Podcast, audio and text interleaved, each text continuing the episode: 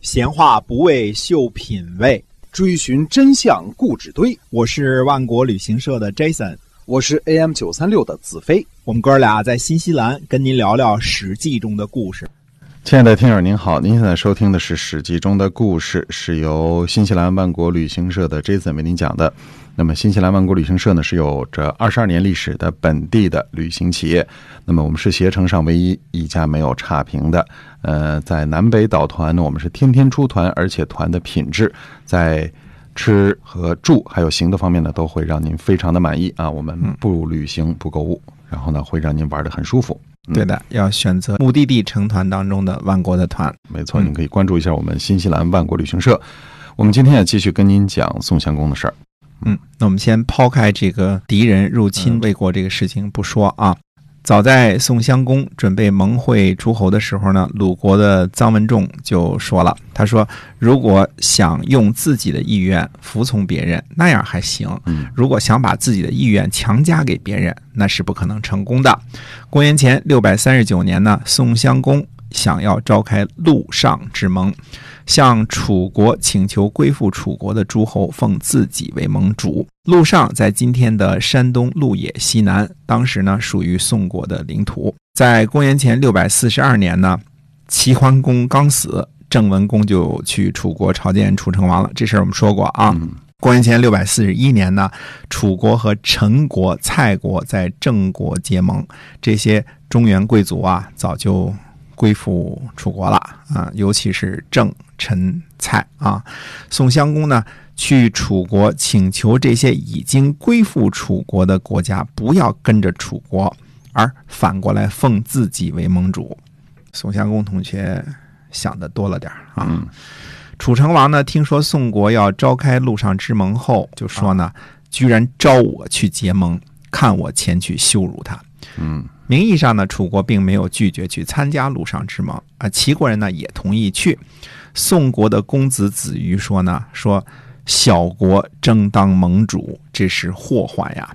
宋国会灭亡吗？嗯，估计打了败仗不灭亡就算是幸运啦。这年秋天呢，宋襄公、楚成王、陈穆公、蔡庄公、郑文公、徐喜公、曹共公在虞，呃，也就是今天的河南随县，终于见面了。楚成王来可不是前来结盟的。”啊，以推选宋襄公为霸主作为目的啊，他是来羞辱不自量力的宋襄公的。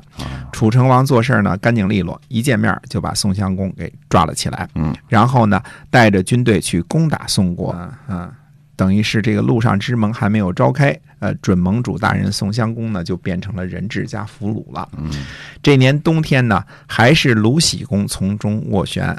楚国呢，才释放了宋襄公。这时候，鲁国和楚国之间的传统友谊还是深厚的。呃，司马子瑜说呢，说祸患还没有结束啊，这些呢还不足以教训国君。等于这个陆上之盟实际上并没有召开。嗯，大家坐下来哈，这个开个盟会什么的啊。公元前六百三十八年的三月，郑文公又去了一趟楚国，啊，可见关系之近啊，国君就串门去了。嗯。夏天，宋襄公带领魏国、许国、滕国一起讨伐郑国，因为郑国呢很坚定地跟楚国站在一起。楚成王为了救援郑国，出兵讨伐宋国。两国的军队呢在洪水相遇。洪水呢在今天的河南柘城以北。宋襄公准备和楚国人开战，司马子瑜呢就劝谏说：“上天已经放弃商好好久了。”国君呢，却偏要兴盛他，这是不会被上天饶恕的。但是宋襄公呢，不听，坚持要打。宋国的军队已经列好了阵，而楚国的军队还没有完全渡河。司马子瑜说呢，说楚国人多，我们人少，趁他们没有全部渡过河，我们可以发起进攻。宋襄公不同意。